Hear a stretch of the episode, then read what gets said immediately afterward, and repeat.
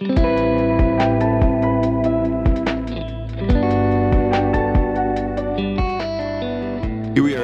with the As You Go podcast, that podcast for the everyday Christian to live a bit more missionally. And today we're doing an interview on small church or house church or micro church. There's a whole bunch of ways we want to talk about this or names we want to give it, and it has been given a thousand different names over time. And so we actually have three different guests that we're going to interview today. Johnny's going to interview Liam Bull, uh, who works with uh, partnership with Fort Garry that's reaching out to their community with a bunch of newcomers there. We're, we're uh, talking with Bomba N'Gandu, who who he is working with New City Church, just a different style of being church and having house church within that. You guys will be really interested to hear what that's like. And then uh, we also have Dave Guenther with Many Rooms, who they have been doing small church stuff for a long time and uh, have really honed uh, some of that, what it looks like in their community. And uh, so you guys get to hear a little bit of what it looks like in a bunch of different communities on how they do the small church, the micro church, the home church. Um, my name is Liam. I am a part of Fort Garry MB Church, working with Multiply or partnering with Multiply. My name is Bomba, and I'm part of a church called New City Church. We meet in Winnipeg and in the Winkler Morden area. Yeah, I'm Dave uh, Guenther, and I'm part of Many Rooms Church Community. Um, yeah, in downtown Winnipeg. Awesome, good. Great guys. Well, we are yeah, we are here to talk about uh, small church, home church, house church gatherings. Which church uh, are you part of, Johnny? Yeah, thank you. Uh, so my name is Johnny, uh, and I'm a part of Eastview Community Church, uh, and I'm the discipleship and life groups pastor there. So, yeah, exploring into some small group gatherings uh, has been on my heart for a while, and doing some new stuff into that.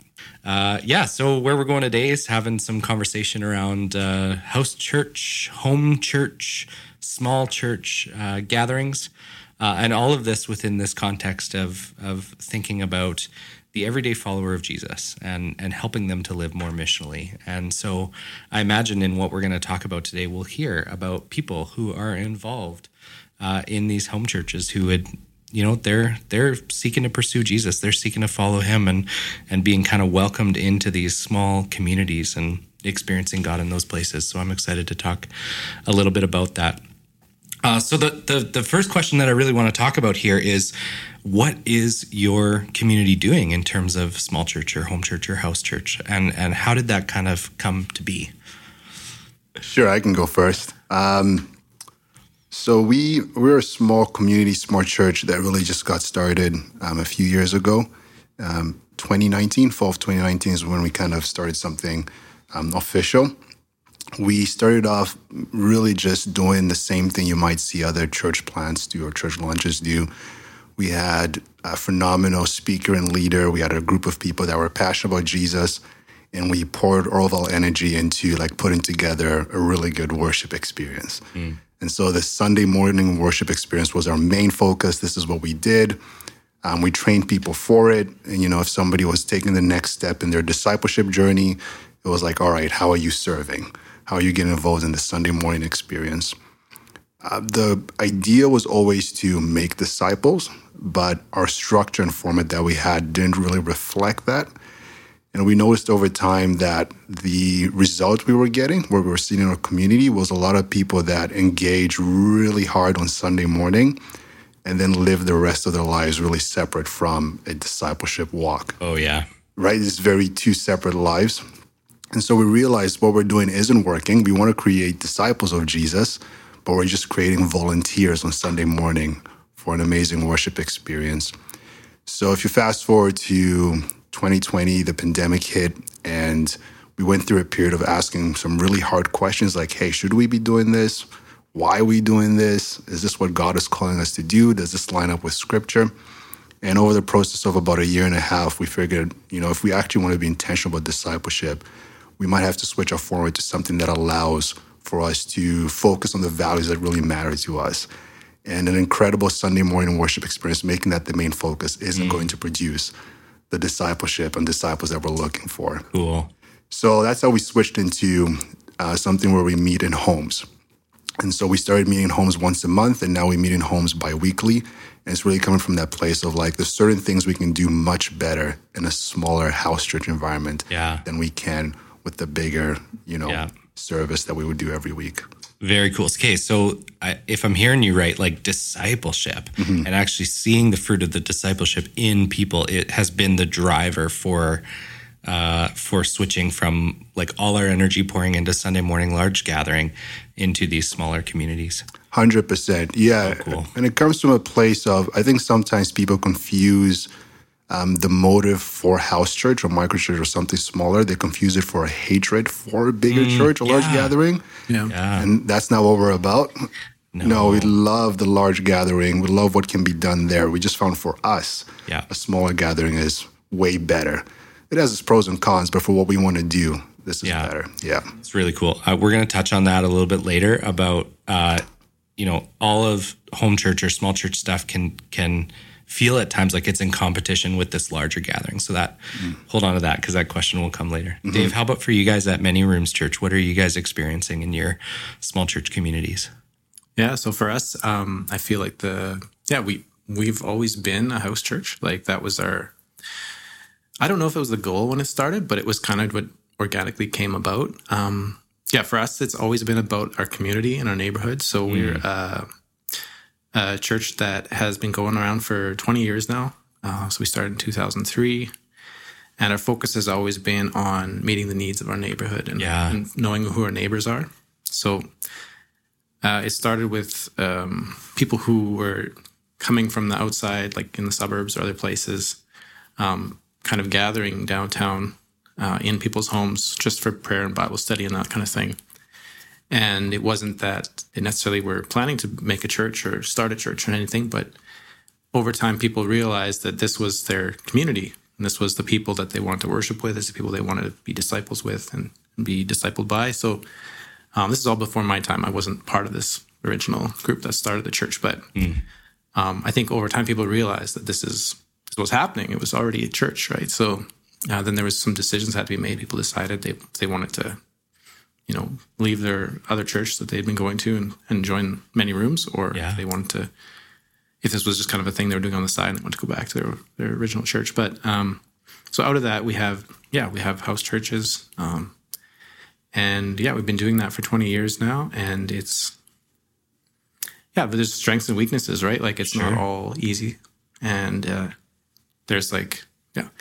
But what we have found is that um, there's um, maybe more of an openness for people who are unchurched or people that are not part of the Cool. church background to be able to kind of engage in that setting. Right. like it's easier to enter into a home sometimes for people than it is to enter into the new church building. like if you want to invite someone over to your home, right? Like Yeah. that's, that's easier. But at the same time, there's actually the opposite too, because we Mm. find that we don't have a website, we don't have a sign, people Yeah. don't even know we exist sometimes. So like you can't just walk in off the street into our church Yeah. either, which Yeah. is that's like what a, a church with a building can do that, right? totally.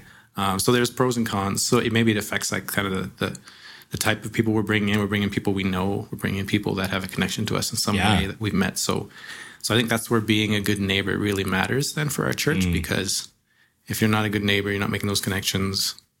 Um, nobody's going to know about the church. Right? Yeah. Like, oh, totally. grow. Oh, awesome, man! Twenty years. I didn't know that you guys were Yeah. were going for twenty years. That's amazing. Uh, congrats on twenty years. Oh, thanks. Yeah, It's exciting. We're going to have our anniversary, 20 year anniversary uh, this fall. Kind of Right on. Celebrate that a little bit. So yeah. Cool. And Mm-hmm. Kate, can you just share a little bit uh, in in Winnipeg? What neighborhood uh, or neighborhoods are you So involved we're, in? We're in the downtown, but we're focused in the Spence neighborhood. Mm. So that's kind of like the center of our our activity. Yeah. And then we have some people kind of like kind of in the periphery around that, but all within kind of walking distance, you could say in Yeah. some ways. Awesome. Um, yeah, and we've yeah we've always been there, and that's kind of the I'd say more so than house church. That's kind of like what's like our defining Yeah, feature of the neighborhood. What, what makes our church un- or itself or unique in some way. Very cool. Very cool. Okay, uh, Liam, how about for you? Uh, you are doing some work with with Fort Garry uh, and involved in Port uh, no Pembina Place apartment buildings. Can you share a little bit about that? Yeah, so I think from what I have been told, that started as Fort Garry, uh, the church really wanted to be intentional about reaching out to and interacting with their neighbors and being good neighbors to the people in the area. Um, it's in the South Pembina neighborhood, which is a very immigrant, newcomer heavy area of the city. And so they really wanted to be intentional about reaching out to their neighbors and being friendly to their neighbors and so forth. And so they reached out to Multiply because they were doing this program called Focus, and they were asking, "Hey, can we have a focused intern come to come partner with us in this idea that we have. And so um, Carol Leckerman reached out to emailed me and said, "Hey, would you consider doing focus? These are there's sort of two things we options for your assignment we'd like you to consider, and one of them was uh, partnering with Fort Garry and moving into the the apartment that they have on in Pembina Place, which is d- the building directly beside the church, which is very convenient. And so mm. I I agreed, and so I've been living there for the past year, and so hanging out with people that I've met through English conversation classes primarily, and then hanging out outside, like hanging out with people at my place for dinner, going to their place for dinner, going rock climbing, doing this, that, or the other thing with oh, so all these cool. people, and just building relationship, having conversations, coffees, yeah. that sort of thing. Awesome. I love that you moved into the neighborhood, right? And uh, isn't there uh, in in First John in the Message version, right? Yeah. What talks about the Word became flesh? It's like the word Jesus moved into the neighborhood. I think is the language that it uses, and oh, there's something so powerful about actually like moving into a place and into apartment complex with people, uh, and then building a relationship from that place. It's cool.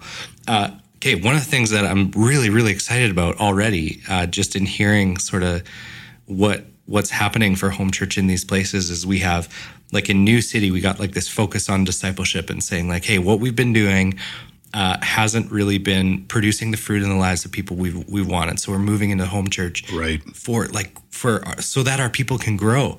And then many rooms is like we have our eyes and like god has given us a vision or or a calling to a particular neighborhood. And so we are gonna uh, exist and gather in these places for the sake of our neighbors. And then Fort Garry, it's like, we got newcomers to Canada. Uh, how can we welcome them? How can we create spaces where they can encounter Jesus? Like it's three very different um, values that I think are driving these home churches. Uh, and so for for me, uh, like I'm a part of a, we're calling it an experimental life group at nice. Eastview. We've been doing it for for uh, probably eight or nine months now. Uh, so I'm excited to be surrounded with with you three, who are getting after home church in some different ways. Because I'm just going to glean and steal uh, everything I hear for for my own experiment on home church. So uh, that's great, guys.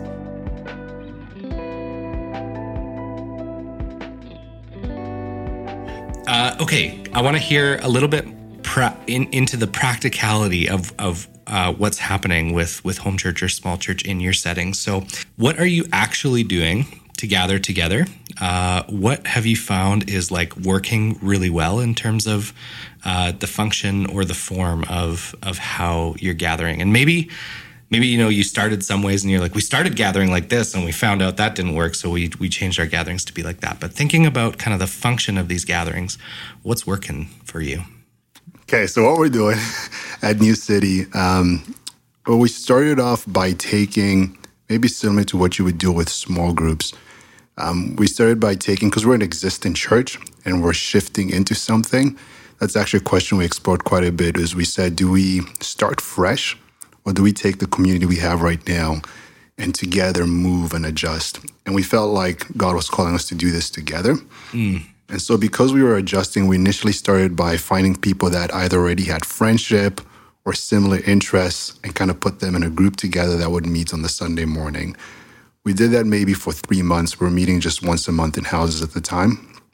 And then, as we made a deeper commitment to the format of small church or house church, realize that the whole point of discipleship is to learn from each other and to create spaces that you can bring friends into or family into.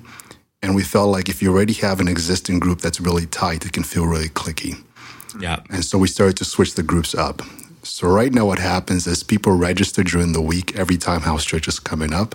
We do it bi-weekly they get an email on Friday or Thursday that says, Hey, this Sunday, this is the house that you're going to be attending. this is the leader. This is who's doing kids ministry in that house.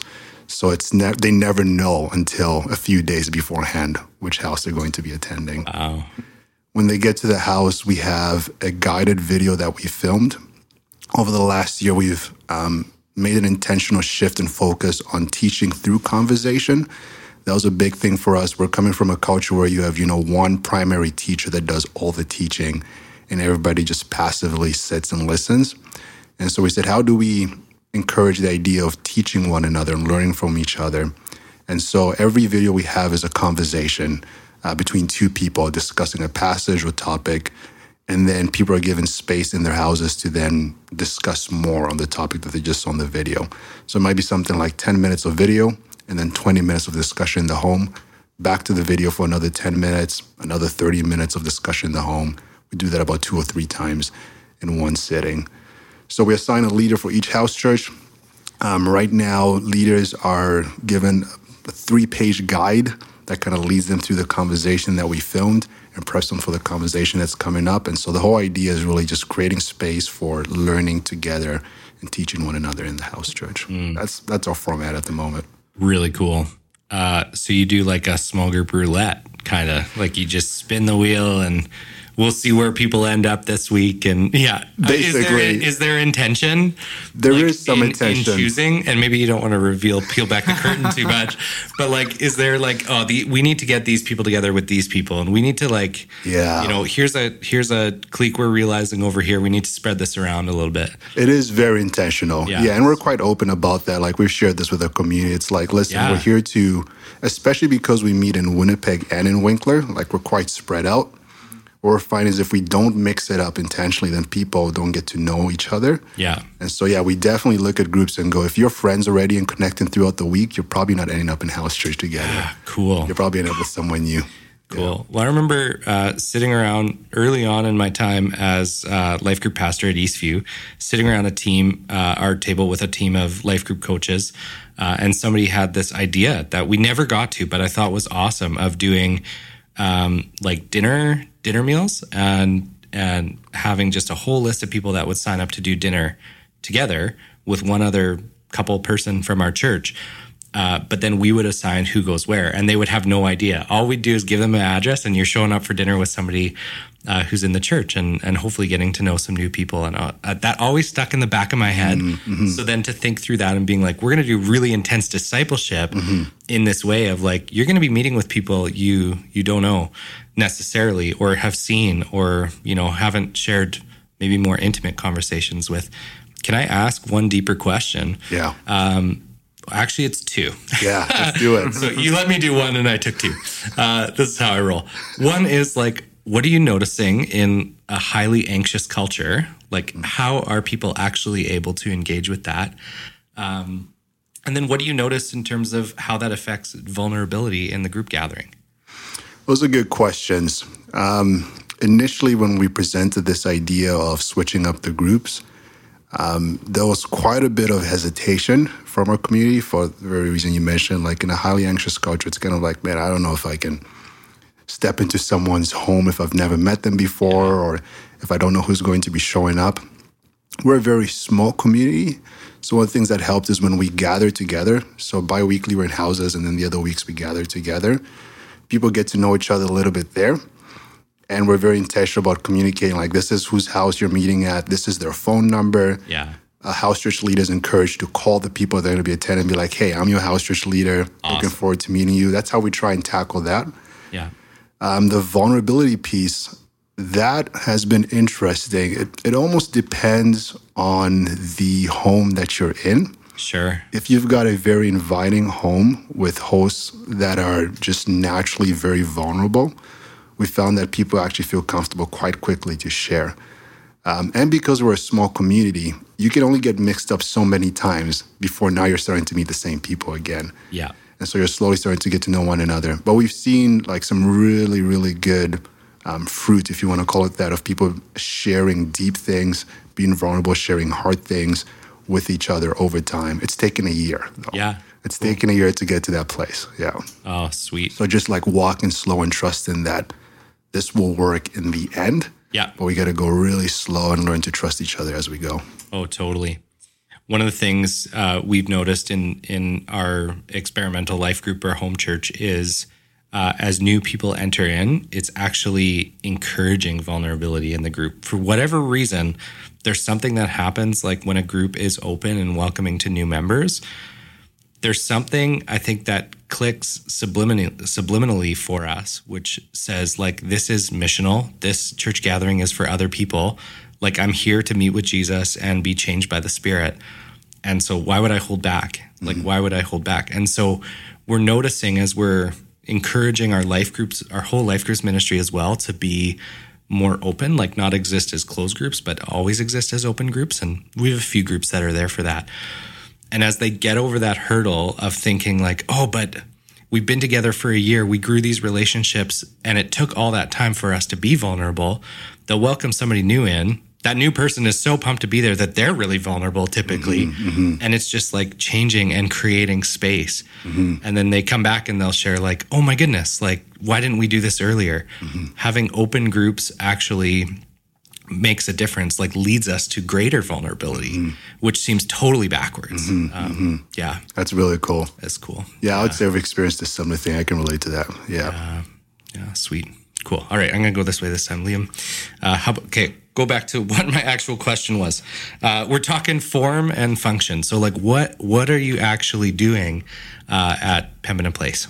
Yeah, so what I do it looks a little bit different because there's not a lot of like Bible study or discipleship or church happening yet. Most of the people that I've met are newcomers from a plethora of different backgrounds, whether that's nominal Christian, Buddhist, Muslim, maybe, Yeah, wow. religious, whatever it is, because they're from all these different countries. And so what I have been doing is uh, Fort Garry has an English conversation class that they do on Thursday afternoons, or we're doing. They're on break for the summer. Um, and so I would hang out there, and that's a really great and really easy way to meet people is just hang out for Yeah. English conversation classes because they're there because they want to talk to you and they want to practice their English. Like, and you can just become friends really, really quickly. Awesome. Then they're curious, like, why are you here? Why are you not wasting your time, but why are you choosing to spend your time here? Kind of a Sure. thing, which just opens up so many different doors. And then Yeah. building friends with people like in that way then i like hey like you ever need anything or you want to go for coffee or go hang out sometime like just let me know and you switch num- swap numbers and like okay let's go for coffee or hey why don't you come over for dinner or whatever um, and that's been working really really well and that leads to so many really great conversations and one of the things that i've found with a lot of these newcomers, particularly people who come from or who have come from China, actually, is they're very, very curious about Christianity. They know they're going to a church. They know that I'm a Christian. They're like, okay, so you're you part of this church? Like, what is this? How does that work? Why do you believe this? What is this? What is that? And they just ask, like, it's very simple. They just ask you questions. You're like, okay, I guess I get to share with you. Like, Yeah. I wasn't asking for this, but you've done it for me, so I guess I will. Ah, oh, Because my cool. word and type, which is really, really sweet. And then one of the things that's come out of that is there are three couples that I would meet with regularly, which started as one couple wanting to just have more time to practice more English with me just because they want more time to practice their English. And so Yeah.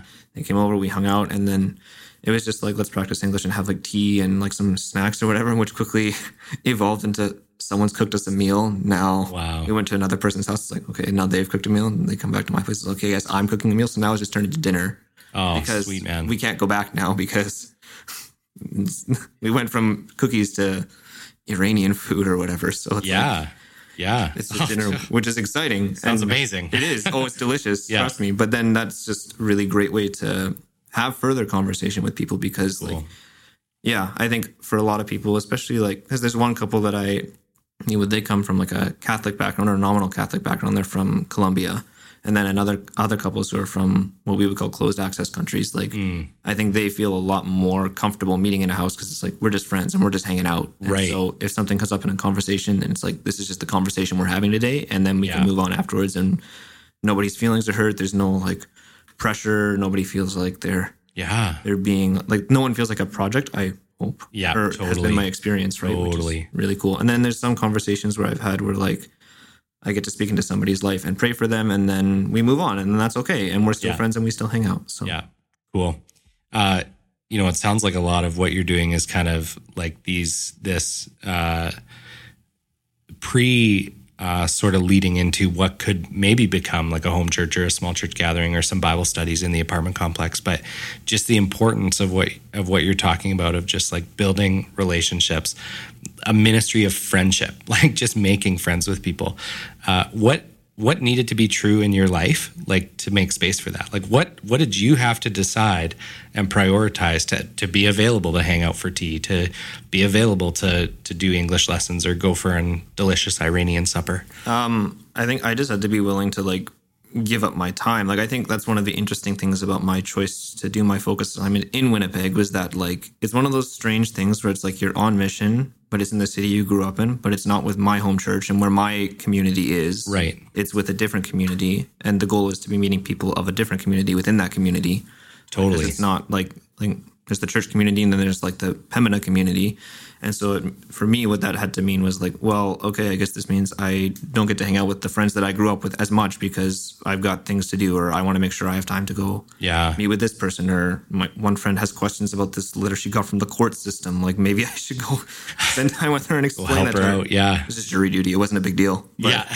it was really weird because I had no idea what I was talking about because I never Yeah. had to do it. But it's things like that where you're just making space so that I can be available for people if they want, or like Yeah. people have questions, they can just text me. I'll be like, oh yeah, sure. Like let me look at this for you. Here's this link. Why don't you try this? You can go to this website over here. They have this information because some of it is immigration questions too. Like people are Yeah. asking about like their health cards or driver's license, whatever it is. Yeah. And so And all of this sounds like something that anyone can do if they make space for it, right? Like, I mean, you're you, this is your thing. Like, you you're putting all your time into this, or a good good chunk of your time into this, but you're also helping like quite a ton of people.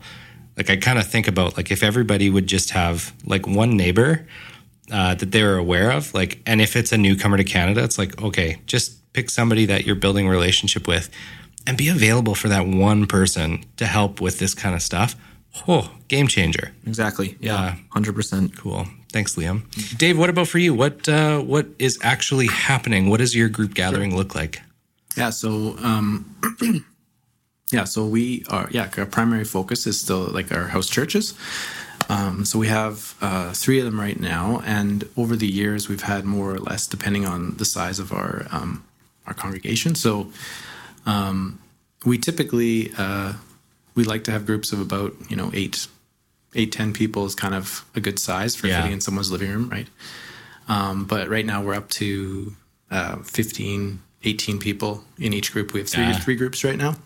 Cool. And the reason for that is that we we haven't been able to generate the the leadership that we want from within to be able to like have more new groups. Yeah. But yeah. but we've had as many as six groups over the years, and as few as I mean, I guess we start with one, but Sure. Yeah. um, but yeah, the idea has always been we want to, if we grow, we want to multiply. We don't want to like become a just you know get a building and become a traditional church. That was never our yeah. our plan. Um, so what happens in those groups is yeah we have um, kind of a shared leadership model within the groups. The, the groups all have um, uh, a few people that are like leaders of those groups, uh, host church leaders. But then during the the meeting time, we'll have a so what lots of groups do is they have a roster um, where people sign up for different um, responsibilities they want to have. So if someone's facilitating the the group discussion or the Bible study or yeah. someone else signs up for, to do the food or just for hosting. Uh, we hope go to different places. Um, so it's very shared in that way. So we find that like participation in house church is like it's a lot. Like it takes it takes a lot. So it's hard to be.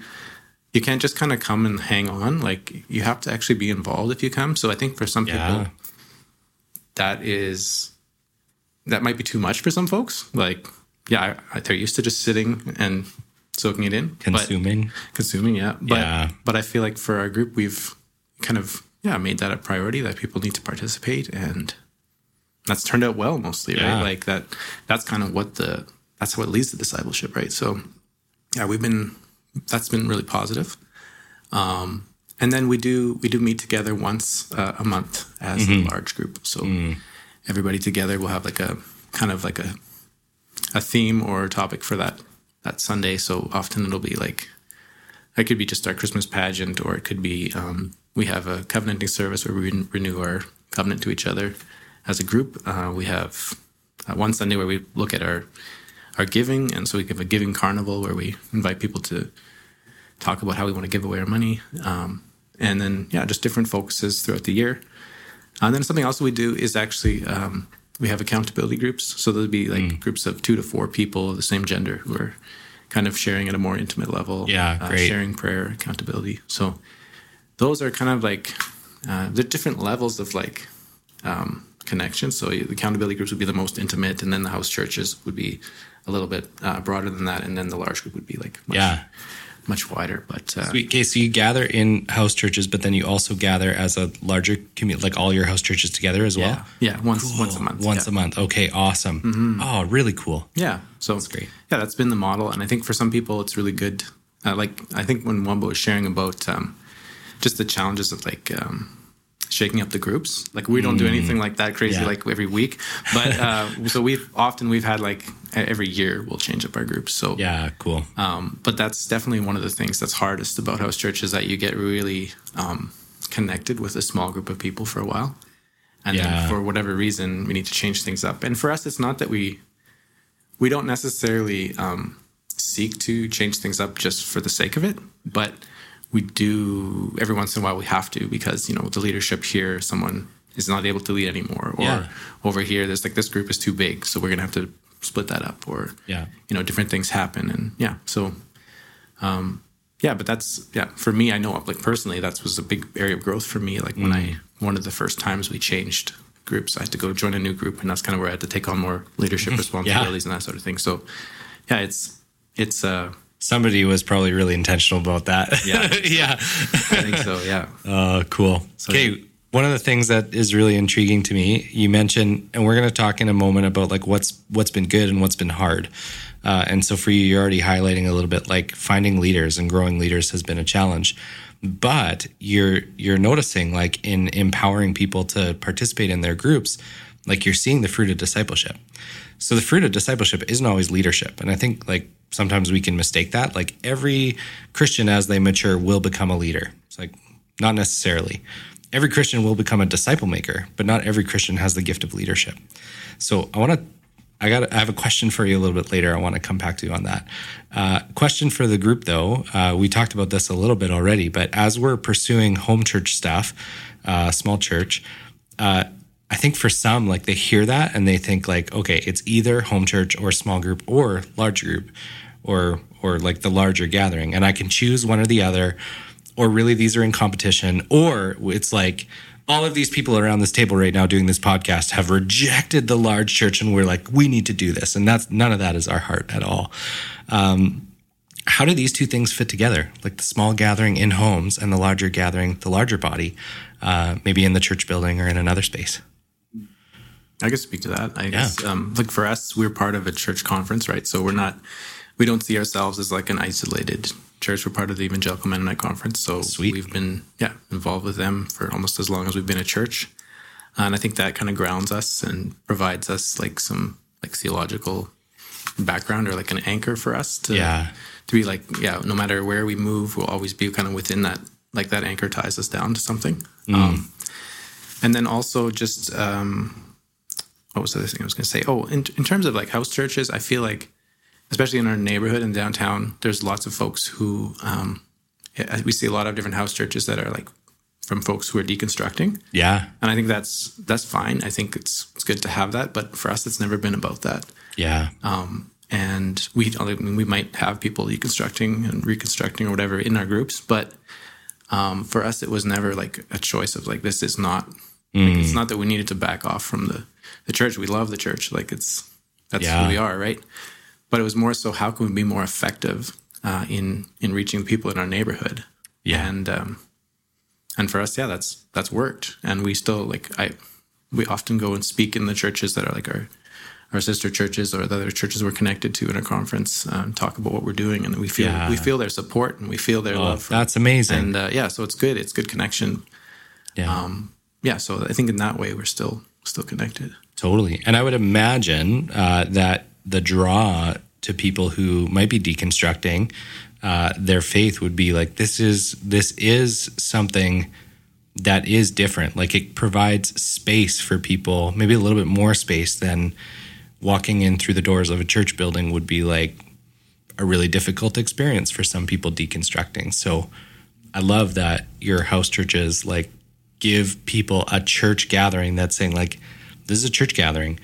Uh, and then you still find ways to like bring them together in a larger gathering of this house churches, right? So, uh, like I just think about the opportunities and and the the ministry that becomes available to people, where uh, maybe a larger, more established church would be like, no, I can't do that for a little while.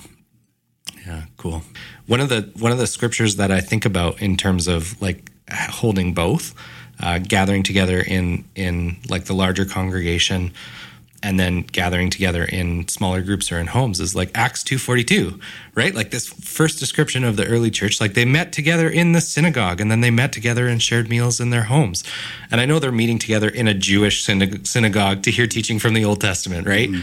So it's different than that but there is something about like this larger gathering that they were a part of and this smaller smaller gathering they were a part of uh, uh, midweek that I find I just find that intriguing as a as a rhythm of life for a disciple. Mm-hmm. Yeah. yeah. I love your emphasis on the idea that they're not in competition with one another. Mm-hmm. Because I think if you want, what we're finding is if we want something healthy, you're going to need both. Yeah. Because there is things that um, you can do way more efficiently in a large gathering than you can do in a house church, and the same thing the other way around. And so we've tried to, we're trying to communicate that and teach that. One of the ways we're trying to do that is by meeting with other church communities. We're not part of any conference or denomination. I think we should be at some point, but yeah. Um, at the moment, I know, I know a great one. You know you a great join. one. yeah. we'll see what happens. Sure. Um, but one of the things we do is we try and meet with other churches. So whether it's other house church communities that I have, like we try and do a service with them a few times a year, or actually one time we just attended a church altogether. We actually went to Westside Church. Nice. In Morden. Yeah. It was like that Sunday, our entire New City community went to Westside. So cool. We're like we're just here to love on you, support you, pray with you, and worship with you. And so we're trying things like that to communicate that, hey, we're part of a bigger body yeah. Because I think if you want healthy discipleship, you can't think I'm the only one doing the right thing and I'm good just the way I am.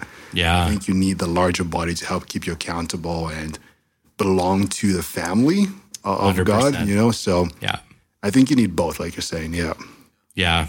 Uh, I've had a few few circumstances as a life group pastor over over the years where I've been talking with people who are deeply involved in a life group, but they're they never show up on Sunday morning. And people in my life group that I have led who are walking this pattern and it's like, oh. So as I have conversation with them and I'm like, why? Why why is this larger gathering, you know, seemingly like not a part of your rhythms, right? Mm. They're like, well, like we feel like we get all we need mm. from this life group, right? Mm-hmm. And so it's very much from the perspective of like, well, I'm I'm here for me, Just and I'm here for my personal growth, and like, yeah, there is a part of that. But there's something about the larger body gathering, like the gathering of the church body, that's that's not just a little microcosm of it where it's like the gifts in the body get expressed. Like mm-hmm. the body gets to live out that gathering together is one piece. There's also a part where it's like God God calls for it. Mm-hmm. God calls for his church to gather mm-hmm. uh, and worship him and I think that's a larger body experience. I think that like when it talks about the assembly, the ecclesia, like that's a larger body experience. So how are we responding to God's call to gather? And that as we do that, we are not primarily there for ourselves.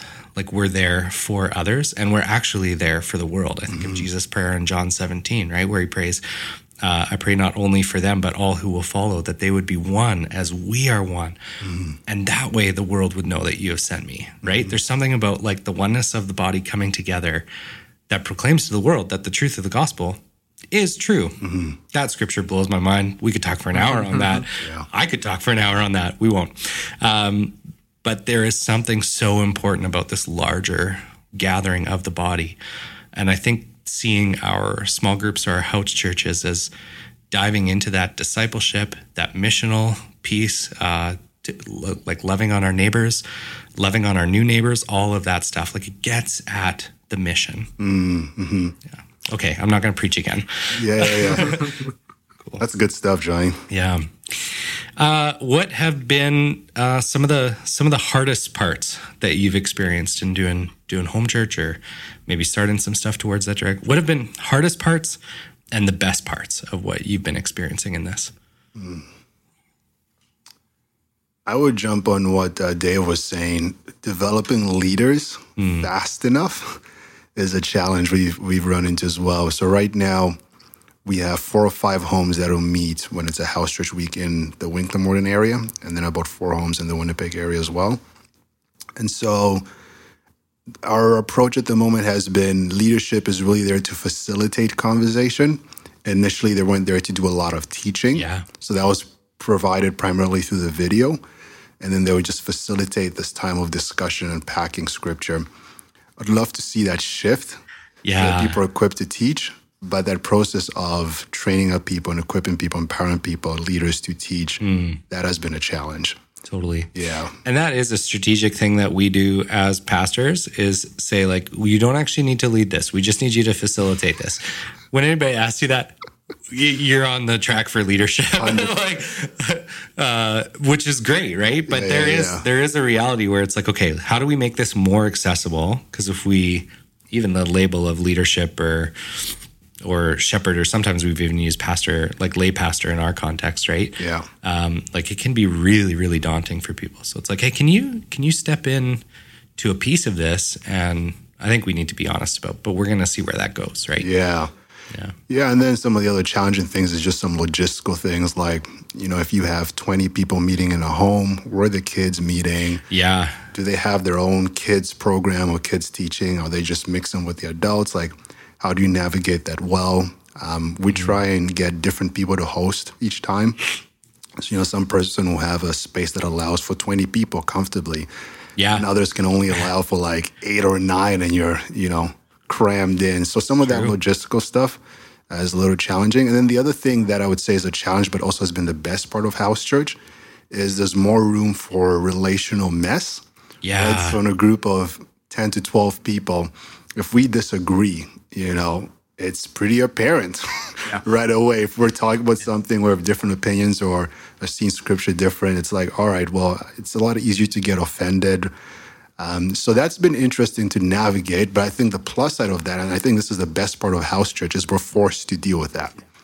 Is we're forced to go okay how do we do this in love? How do we do this in truth and in grace you know i think there's a natural tendency to go let's just go back to the large gathering so we don't have to deal with this mess. Mm-hmm. Yeah. I think what we're saying no this is this is what it means to live the christian walk and the christian life is to do this in love and to be united and figure out how to forgive each other and still have communion after we disagree. Like how do we do this well? If we can do that i think that's a mark Yeah, of man. discipleship so yeah. Yeah. yeah it creates the environment to like be real with each other be Yeah. human with each other but do that in a way that like the holy spirit is present and leading Yeah. and man holy spirit is overcoming all those different disagreements Yeah. that's amazing oh i love to hear that yeah So it's cool. both a challenge and a plus totally it is totally it is. Yeah. but it's not it can't be the fruit of that can't be experienced without the challenge of it Exactly. like you gotta you gotta go for it yeah Sweet Bomba. Thanks for sharing that.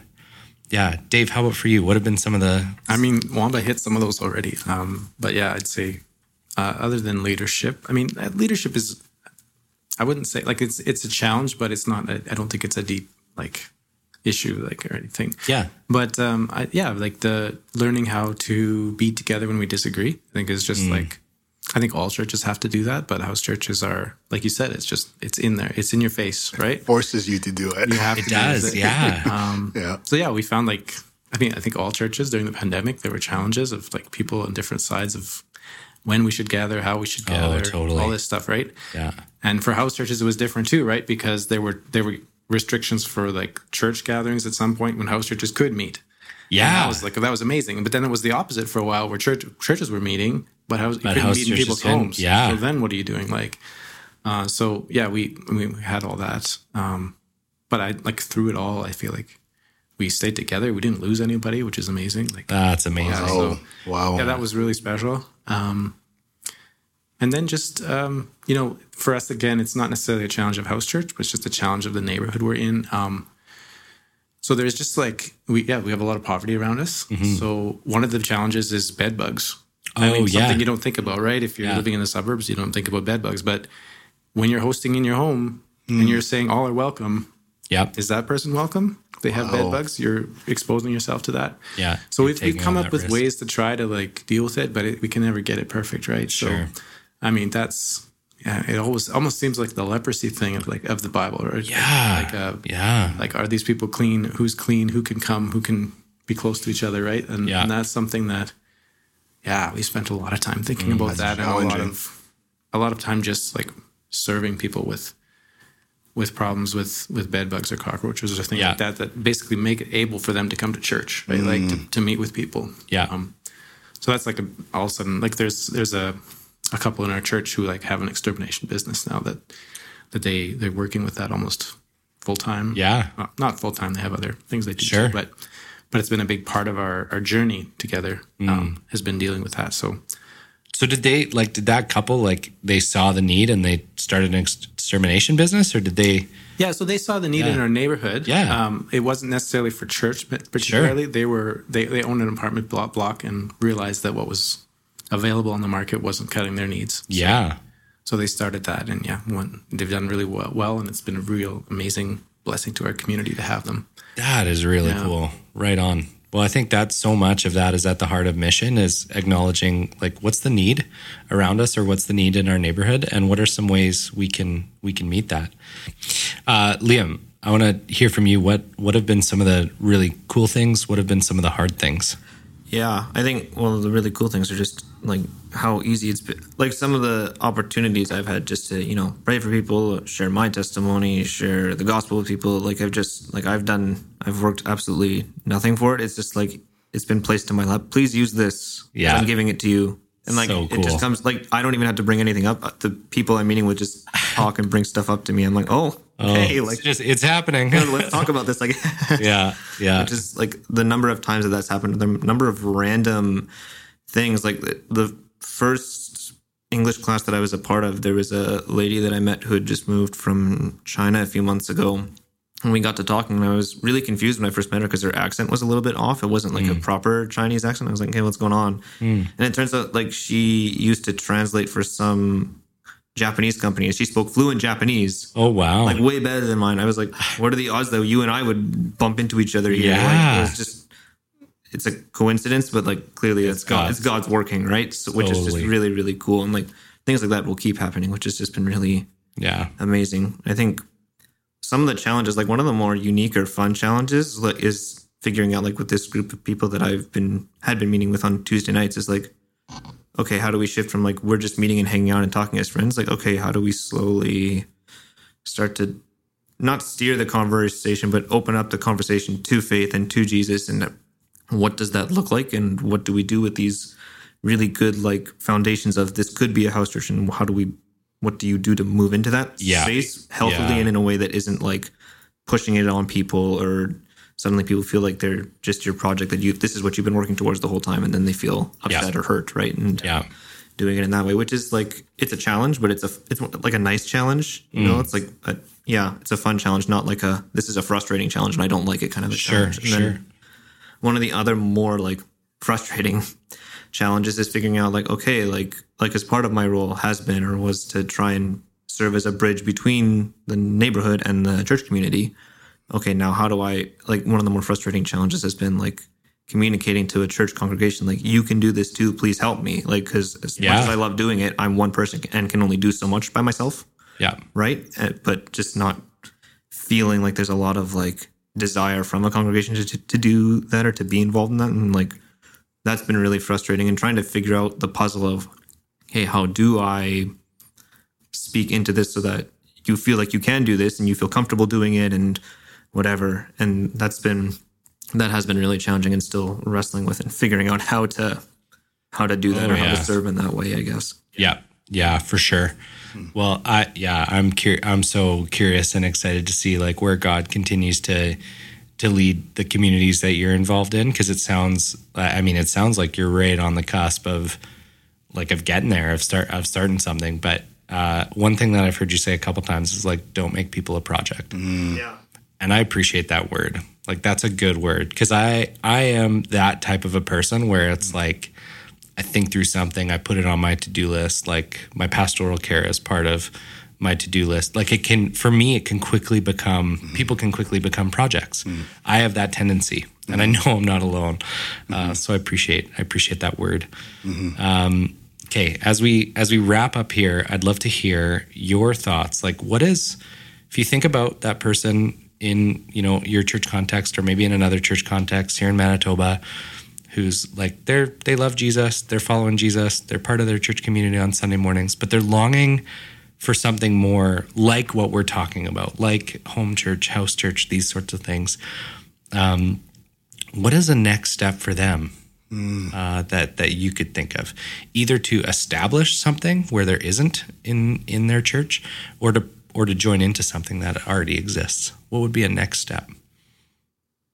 Yeah, I think like as far as like my experience has been with new working with newcomers and getting to know newcomers, like one of the biggest things that I have experienced is really helpful and really good and really fun is like learn a few words in whatever their home language is. Like even like before I was working in the neighborhood, like working at Superstore, like I have a bunch of colleagues who are from India or from the Philippines or whatever. And like you just learn a few phrases and either you ask them or you surprise them with it and it blows their minds and suddenly the doorway to relationship is not open a crack. It's like Yeah. it's broken. Like you it's there is, there is no door anymore. You're just in.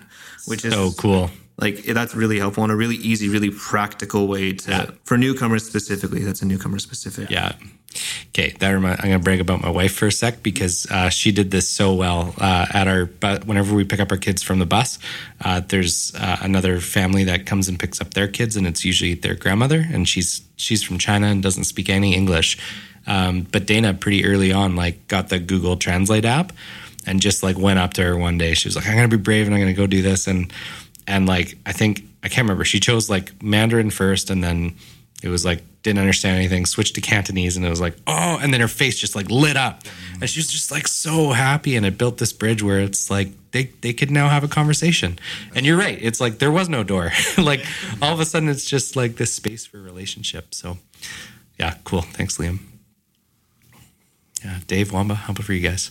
Go ahead, Dave. Yeah. Um, yeah, for us, I mean, it's uh, yeah, get to know your neighbors, right? Like Yeah. again, it's maybe pretty basic, but I think in a lot of times if we're um, just going to church Sunday morning kind of thing and and not really thinking about our neighborhood as our mission field, I think that's the first step is just to get to know the people are you're living around, the people you're working around. Um, yeah, but for us, it's our neighbors, and then look to see what God is already doing in and around you, because the Spirit is at work. Like God is working uh, in us, around us, in spite of us sometimes. Like, Yeah. and if we can see what God's doing and join Him in that work, that just is so much easier than trying to like start up things on our own. Amen. Yeah, Yeah. that'd be my my advice. Oh, good word. Thanks, Dave. Wamba. I would say if you can find um, one or two other people that are on the same journey as you, Yeah. especially if you're starting something fresh or even if you're looking to join something that already exists. I think if you can find some people to walk with, I think that's really helpful. I found that to be true for myself and then even for others that have, you know, become a part of our community is don't do it mm. alone. Mm-hmm. There's often some blind spots that you're not aware of if you just go Totally. you know, through it by yourself. So if you can find others and discern together how to move forward, I think you'll be ready for house church if you can start practicing already discerning before you even join. Yeah, Yeah, yeah. yeah. Oh, guys, thank you so much for this conversation. I love how throughout like the values of what you're doing have spoken through everything that you've said from discipleship to neighboring to newcomers. Like we've heard these three different perspectives on these smaller group gatherings and it's just been so beneficial. So, uh, thank you for for making space for this conversation. Thank you for what you're doing, and bless you as you continue to do it.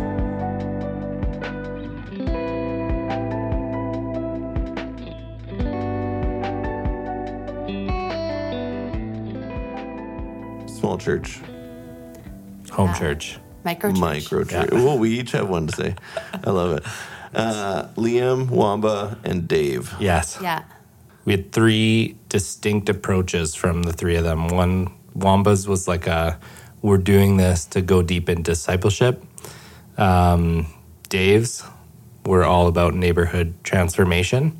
And Liam is kind of like a pre micro home church. Yeah, It's like we're just trying to connect with newcomers to Canada. yeah. Yeah. This is like the before even. Mm-hmm. Yeah. Lead up. Like even like how can you how can you re envision what small group or home church looks like? I think we've had this model in church of like it's a big gathering and then you do these little small group meetings, Mm-hmm. but it's more social and then we pray for each other and we encourage each other. How does that look different from home church? Like I in my mind had to differentiate like what is the difference between small group, home church gathering, home church meeting?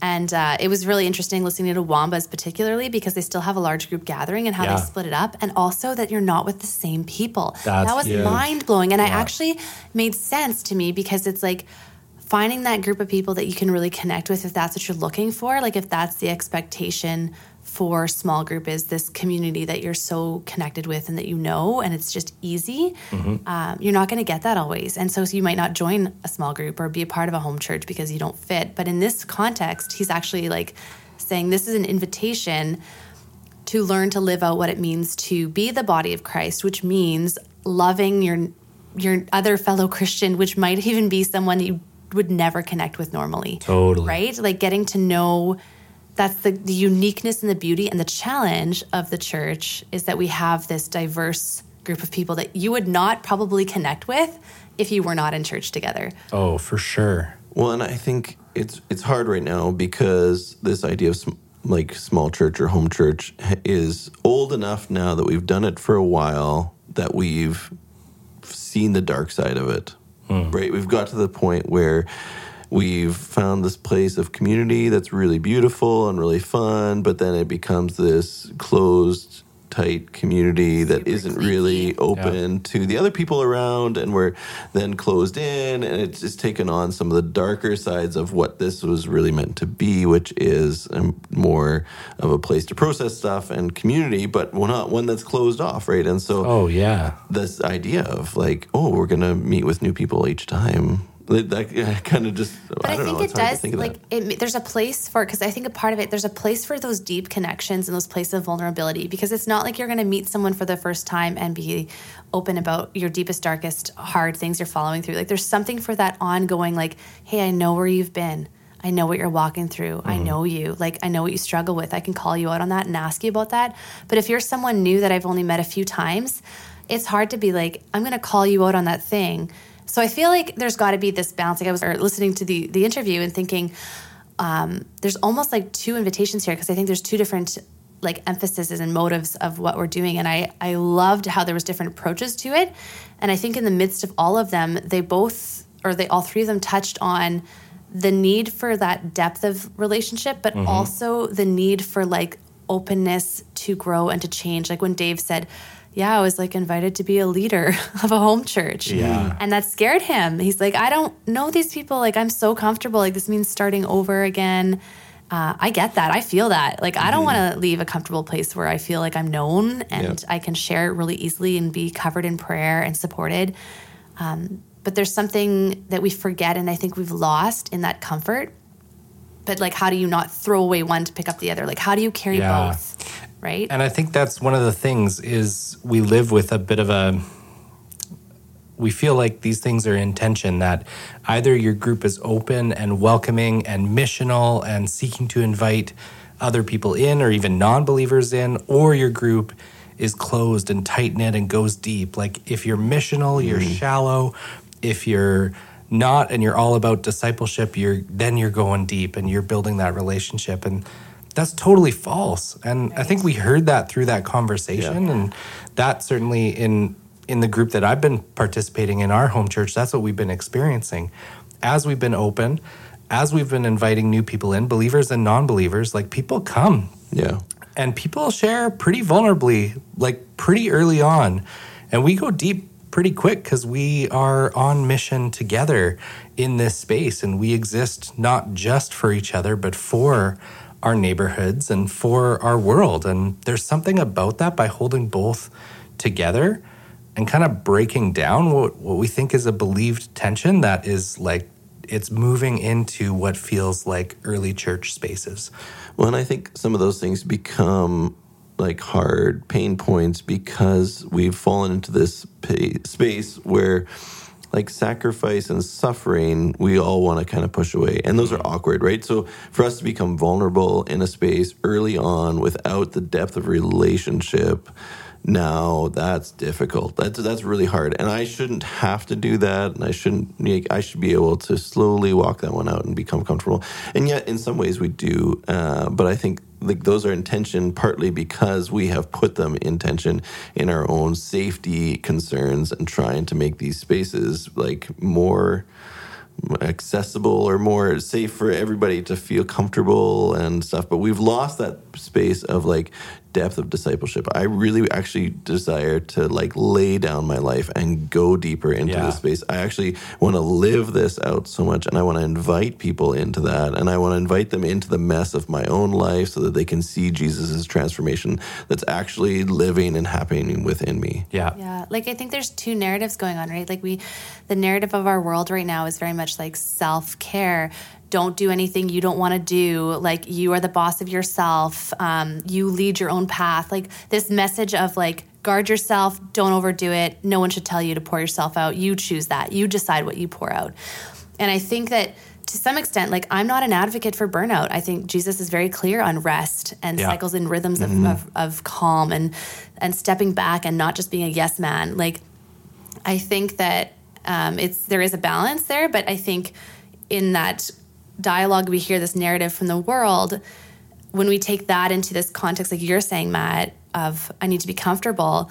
I think that's where we realize this is what makes the church unique. Like, mm, how many people yeah. do we encounter and we're like, yeah, I'm willing to put make myself vulnerable. I'm going to give you permission to take my special like these pieces of me that are close to my heart, I'm going to lay them forward and give you permission to do what you want with them. Like that's very vulnerable. Mm-hmm. But vulnerability leads vulnerability. Like people mm-hmm. experience that and then they are welcome to do that. I think like yeah. Yeah. Oh, for sure.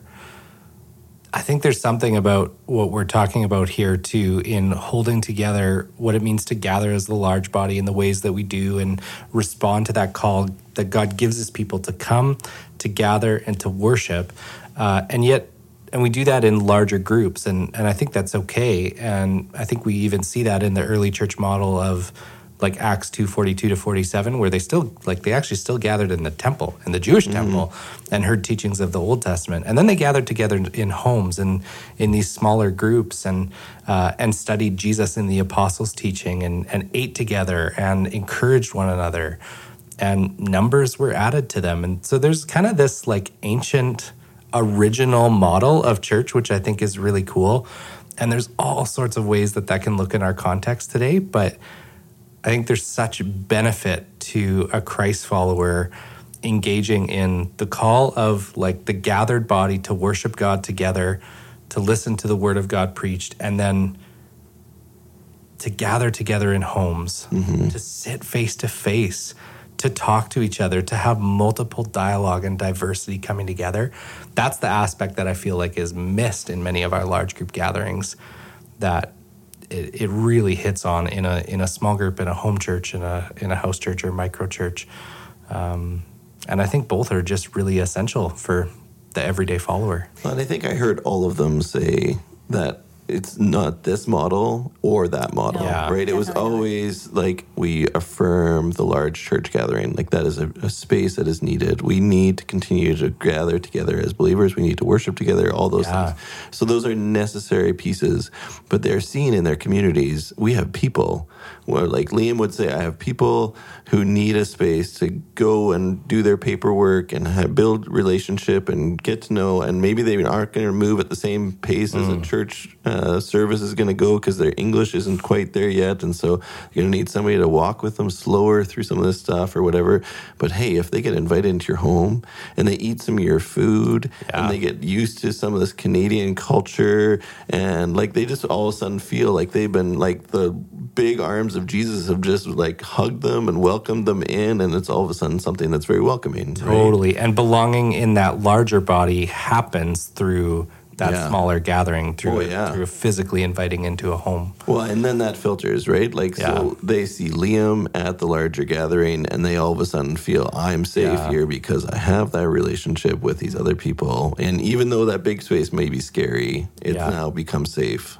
yeah When it, I think the importance too, and, and I think a few people touched on this, and I mean, we don't, whatever, we don't have to add this in, but a part of me thinks, how do we avoid the pitfalls of starting a bunch of micro cults. Yeah. Right? Yeah. Like, because I've seen some people go off and start their thing, and then all of a sudden it's morphed into something that's like, well, we don't really read the Bible. We don't really, like, Yeah. kind of, and it's like, at what point is there, like, an accountability? And I don't, yeah, I'm not, like, legalistic. Like, I think that the, God is works way bigger than we can ever imagine. And there needs to be a lot more space and grace for God to work and us to have um, not fear, but faith in the fact that God is working. Yeah. But there's an accountability factor to having like we have this home church, we have this small group, but we're connected to the greater body. Like there's an intentional connection and love and appreciation for the fellow believer Totally. uh, that's essential. Yeah. Well, here's the thing, right?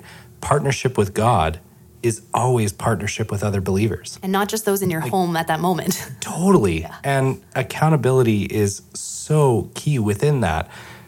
Because, I mean, if we're just splitting off and doing our own thing, like for my wife Dana and I, as we lead our home church, if we're doing that apart from Eastview, we're like kind of claiming, like, yeah, we, we got a better way, or we're going to go do this and don't mess with it. Uh, but that could really lead to some dangerous places, right? Yeah. And so for Dana and I, like as leaders in a space like that, it brings us comfort to have accountability by being having our home church connected in to our local church at, at Eastview and have the accountability accountability that comes from there in the same way that churches, individual churches are accountable to a church conference, right? Yeah, yeah, for sure. And I think I heard important that from each one of these uh, people. Yeah, definitely. Right, Dave Yeah. as they're connected with uh, the EMC conference with many Yeah. rooms, and Liam as they're connected with Fort Garry Yeah. there, and And Bomba, in who's there. yeah, desiring connection. Yeah, looking for Well, that, right? think 'Cause they're part of a larger They are, church yeah. too. That is Yeah. smaller church. Like they are, uh, yeah, doing all those things. So Yeah, cool.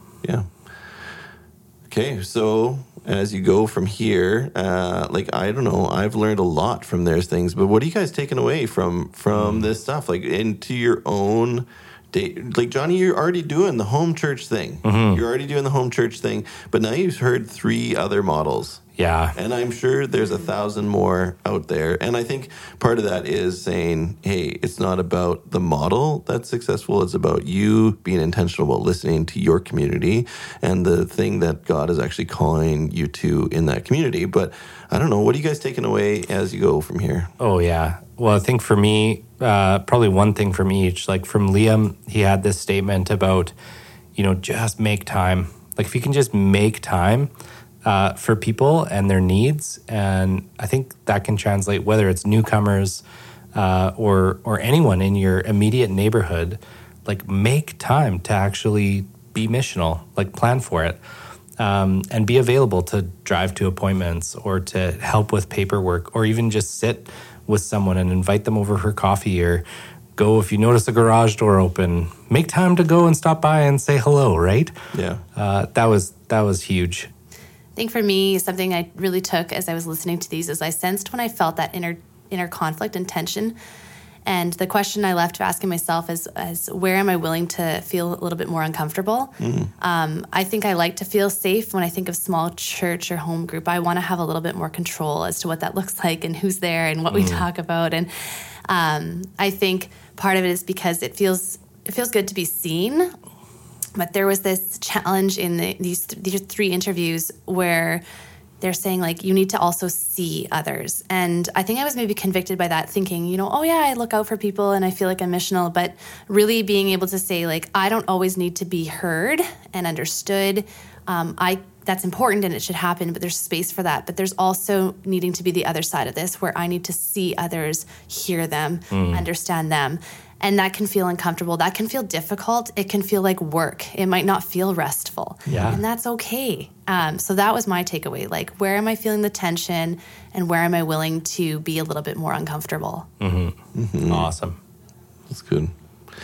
Yeah, I, I I really appreciated sitting and listening to each one of them, and I think the diversity of it was what one thing that really struck me. And so, in that, what is the thing that God is personally calling me to in this, uh, and what is God actually calling you to in this, isn't the same as He's calling me to, and we're not going to just rely on one of these other people's strategies to be able to go into it, because God's like really longs for the people in your community to know Him and he has a way uh, that he has built you to be able to connect with them and he has built circumstances and situations and a neighborhood for you to be able to do that within. Mm. and so each one of those are unique and we're not going to have one formula for it. Whereas i sometimes want to sit and have a strategy and i want to have a b and c lined up and i want to know how each one of those things are going to be structured before i'm ready to really jump in and start. But i think that piece of just being available and just listening to what God is doing in my neighborhood and where I can just go to that open garage door and connect with somebody. And who knows what that one conversation is going to lead to and just yeah. be ready for what God's going to do as we moves. Mm-hmm. Mm-hmm. So when it comes to uh, like small group, home church, micro church, house church, those are the three, four. Um, I think there's kind of like two two things for how everyday follower of Jesus can participate in that. Like, one, if you're not already connecting in some way, life on life, face to face with other, with a group of believers, uh, to grow and study scripture and pray together and um, and seek following Jesus together. Like, get into a small group. If you're not in one, get on one. I think it's like totally essential to being on mission, so that as you're encountering people in your neighborhood, you can invite those people in to join what you're a part of as well. And I think oftentimes it's a lot easier to invite a friend into a home and into a small group gathering or home church or house church or micro church than it is sometimes through the walls of a big established church. So if you're looking to live more missionally and and in, you're already engaging with some people and looking for something to invite them to, but maybe big organized church isn't it, small group might be the first place to start. Uh, the other thing is if you are like, man, I want to lead a group. I'm feeling fired up and I want to lead a group. Like, make sure you partner with your local church to lead a group. Have some accountability uh, and have some people that can also come alongside you and train and equip you uh, in that as well. But do it. Start a group and start start by praying for your neighborhood and asking God, what is His heart for having a group here, and follow that lead. Amen.